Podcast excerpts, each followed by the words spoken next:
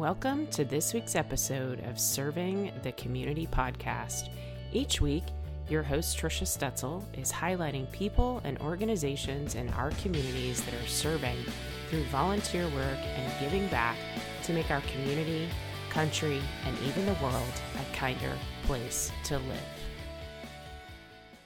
Hello and welcome to this week's episode of Serving the Community. My name is Trisha Stetzel, owner of Results Xtreme Business Solutions and founder of Serving the Community. I'm super excited about the guest that I have on today. I actually met her through a mutual friend and she was on our Bridge the Gap podcast just a few weeks ago. Bobbi Mason with Widows Wish Foundation. Welcome to Serving the Community. Thank you, Trisha. Thank you for having me. Absolutely. I'm so excited that you wanted to come on this show. I know we had you on Bridge the Gap, really talking about the nonprofit uh, foundation that you run. And I'd really like to dig into the side of serving. And so, first, I'd like for you to tell the audience who you are, tell us a little bit about your foundation, and then we're going to dive into really why you're so passionate about this space. Sure. So, I am the founder and CEO and director of Widow's Wish Foundation, which I um, launched in 2018. Um, I lost my husband in 2015 to suicide. And at the time, I had three young boys still in the home. And so I was what is now established as a young widow. Um, and there were a lot of challenges with that, with being a young widow. And um, it was put just through me going through what I've been through, it was just put heavy on my heart to that there are others, there had to be others like me. Um, and the more that I walked on this journey, I realized how many young widows are floating around in our community, and we have no idea. And they are not being served um, because when we think of a widow, we think of someone that's older, already collecting Social Security. The kids are out of the house, they have grandchildren yes, they've lost their spouse, and that's a terrible thing, but they have a, a different set of difficulties than a young widow faces. When you have minor children, you're at the peak of your life you know and there's there is not the same resources and so that was heavy on my heart to do something about that because i struggled and i did not want that to happen to other young widows so i sure. began the journey of um, launching my 501c3 nonprofit widows wish foundation and I have been running it ever since. That's wonderful. And, you know, a lot of things happen out of the need, right? We don't have the resources that we need at the time. So we create these organizations or foundations. And I love that you've done that. So talk me through a little bit, Bobbi. Uh, you know, at the time, I'm guessing social media wasn't as prominent. We didn't have people that we could turn to. So, how did you manage your way? Were there people that you were able to reach out to during your time of need? Well, listen, I was very active in my community. Um, thankfully, um, I was um, just engulfed in my children's schools as a volunteer and then as a Title I teacher. I, so I had that community. I was also a fitness instructor, so I had the community of people that surrounded me at that time that knew and loved me as their instructor. And just being active in the community, I did have that support um, I'm happy to say and so blessed to say that I was literally fed with meals for three months. My boys and I were after the passing of my husband. Because of the outreach that I did receive, it made it even more prevalent to me that not a lot of people are going to have that same, you know, situation or that same help. Um, and so part of Widows Wish Foundation, when I did launch it, was to also include being able to provide meals uh, because not everyone gets the meals like I did. And uh, let me tell you what, the last thing I wanted to do was go grocery shopping. The last thing I wanted to do was be seen in public. You know, there's all of those little things that people just don't think about. And so that part of that journey started to creep in that it was like, okay, that's something that I can provide as well because I saw it as such a blessing. It was such a horrendous time for me. But you can look back and go, okay, what a beautiful thing that that was. I was surrounded by that the next thing was is that I had a lot of people that spoke into me at the time that made sure to let me know that I needed to drop my independence, drop the need for me to take care of everything. Um, one friend grabbed me by the shoulder, and I will never forget it to this day, and said, "Listen, Bobbi, you are doing amazing, and we know you can do this, but you know, stop taking our blessing away." And so that became a very big thing to me to also say that to my widows I now serve through Widows Wish by saying, listen, it's okay. People do not know what to do when these kind of things happen, when tragedy strikes, when trauma happens, when your whole world is ripped from beneath you. People don't know what to say, they don't know what to do. And I give them this avenue to go ahead and say, you know, okay, let us bless you. Let Widows Wish bless you. Let your community bless you. And that's really what we need more of is is is to be able to have those resources to to bless these young widows that are just going through a horrendous time and their kiddos. You know, so that's another thing that we do is family meals, being able to be there as resources to bless them, to support them, um, to guide them along the journey of what they're going to be facing. Uh, because when your world is ripped apart, you you do not have a bird's eye view like I do, or someone that's been through it, you know. Yeah. So well, and looking at it from the outside, you know, I, I, I think a lot of us who have never been through that know that there's an emotional component. But the things that you just pointed out is there's a life component where life still needs to go on, right? Um, and you still need to eat, and you still need to have groceries, and especially when you have kiddos at home, right? You still need to uh, provide for them. And I love we spent a little bit of time uh, on Bridge the Gap talking about this, but I I love the idea of you saying let the person who's offering give the blessing because we're mm-hmm. all so independent and especially as women right we want to be super mom super wife super you name it, right? At the end of that, and we want to be independent and we want to take care of everything else, and we don't want to let anyone else help us. Yet, if you turn the tides and you say let allow that person to give the blessing i think that's so important when you think about it that way where you need to allow that person to give what they can right Absolutely. give what they can Absolutely. so uh, you said sometimes people don't know what to say so some of the some of the things that come out of people's mouths, right? We, because we don't know how to show um, sympathy or empathy. We've never been in that position before. So sometimes we say dumb things. We do. Um, and I know you've probably heard it all. How do you tell your widows to deal with those people who mean well, but they may not be saying all the right things? Right. And, and it's a, that's that's actually a huge component that I hear across the board from every widow. Um, is I am so tired of people telling me, oh, you know, he's in a better place, or, you know, um, at least you're young, you can date again and move. I mean, the things that people say, especially to young widows, my goodness. Um, and I always have just always told them, I know that it, it grates on your nerves, but if you can just give them grace, and I tell them ways to go ahead and stop that kind of platitude. And the ways to stop someone is to very gracefully say to them, I know that you don't know what to do for me, so let me let me tell you what I really need. And then I tell the widows to go ahead and tell them what they need. Tell them to go get you some milk. Tell them that you really need some grocery shopping. Tell them that you really need a meal tell them that you really need you that person just to sit and listen. A lot of times you just need someone to listen. Um, but as humans we're so into wanting to fix things because we're uncomfortable with it. Uh, even though through covid and some a lot of other traumatic things that have been happening in our world we are starting to talk about trauma more and we're starting to talk about um, loss and grief it's still not something people are comfortable with. And so we say stupid things. And so i just tell the widow to say I appreciate you, but here's what you can do for me. Can you just sit there? Can you just sit there? Can you actually just sit next to me? That's all I need. Or can you please go run my son, daughter, wherever?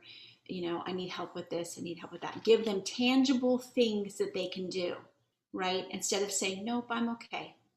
Because you're not. You're not yeah. okay. You're not okay. And so instead of being upset at the people because they're not doing what you want them to do and they're giving these stupid platitudes, give them something that they can do. Yeah.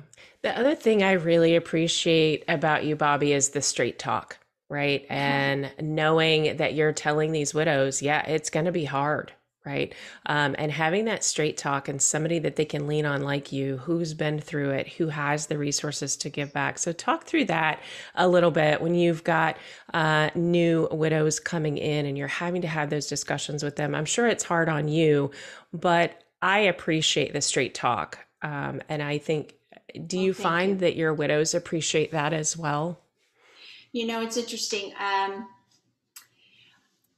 my my widows appreciate it probably a year later they come back to me um, most of the time when i first get on, on, ground and helping them widows wish mission is to come in that first year of loss that those are the widows that i serve your first year of loss your first holidays your first everything is where i want to be okay um, it's also to give them the expectation of realizing that the second year is going to really really be bad Okay, so the first year you are in a fog. It's it's a central nervous system thing that happens. It's actual changes in the brain that happen when the rug is ripped out from underneath you and you've suffered a huge trauma. Listen, death is trauma. Okay, I don't I don't care how that person has passed. It's trauma, especially when your main breadwinner has has left your world and you're sitting there holding all of the cards with the kids and the house and the bills. Okay, so I'm a straight shooter about that and I just lay it all out. I say, your first year, you're going to be in a fog. Uh, nothing speeds up time faster than trauma. So um, I like to say, time flies when you're traumatized. Okay. So that whole first year, you're not going to remember. I give them tools to do, whether they do those or not that first year, that's up to them. And I tell them the second year is going to suck. And I tell you, probably 99.5% of the time, those widows come back to me and they say, I did not like you when you told me that. I thought to myself how harsh you're being, but uh, you were spot on. Every single time they'll come back to me and say, You were spot on. And then they will seek out my services that much more. Because listen, not everyone's ready for me when when it all hits, right? But my point is is to be there. And the interesting thing, Trisha, is that I've learned to really get let go of that. It used to hurt my feelings initially when widows would not just like I was so ready to help and I was so ready to let them take all everything that I have to give and they just push away. And literally after that first year they'll come back to me every single time and I have learned to let them have that grace. They just weren't ready for me. They weren't ready for it. But they keep the nuggets I told them. Right? So they'll come back and and I know that I did something for them even if they didn't utilize my services until a year later or maybe that first Christmas. Because um, as you know, Chris, uh, Christmas giving program is one of my favorite favorite things about Widows Wish Foundation is I do a Christmas gifting program for these widows who um, are either applying to Widows Wish Foundation or their friends or their family have have sought me out and sought them to be um, people that receive the Christmas gifting for that first year. Uh, because those first holidays are hard too, and I tell them that as well. I mean, I just kind of lay it all on the line, and um, it's not pretty and it's hard and it's even gut wrenching for me still, even after all these years, because I know what they're facing and I have to go in and I have to take a deep breath and I have to just tell them what's coming, and it's hard. But they keep that they keep that nugget and they they remember it. So yeah, that first year in the fog, right? They're they're not ready to be open to that. Maybe all of the words that you're saying, but they do remember them going into that second year. I, I bless you for taking care of that community. I think it's a it's an amazing piece of work that you do.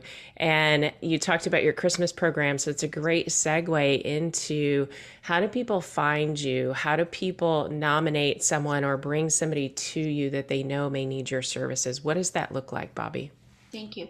Well, they can find me. Uh, I have my main uh, Widow's Wish page. Uh, it's called Widow Thrive, which is my website, www.widowthrive.com. Um, and I have all my contact information on that website. You can also find me on uh, social media. Um, uh, my Widow Thrive page on Facebook um, is also a place that you can uh, reach out. Um, so, what generally I do is starting in about October, November, usually usually October, I will put out social media posts about my application links.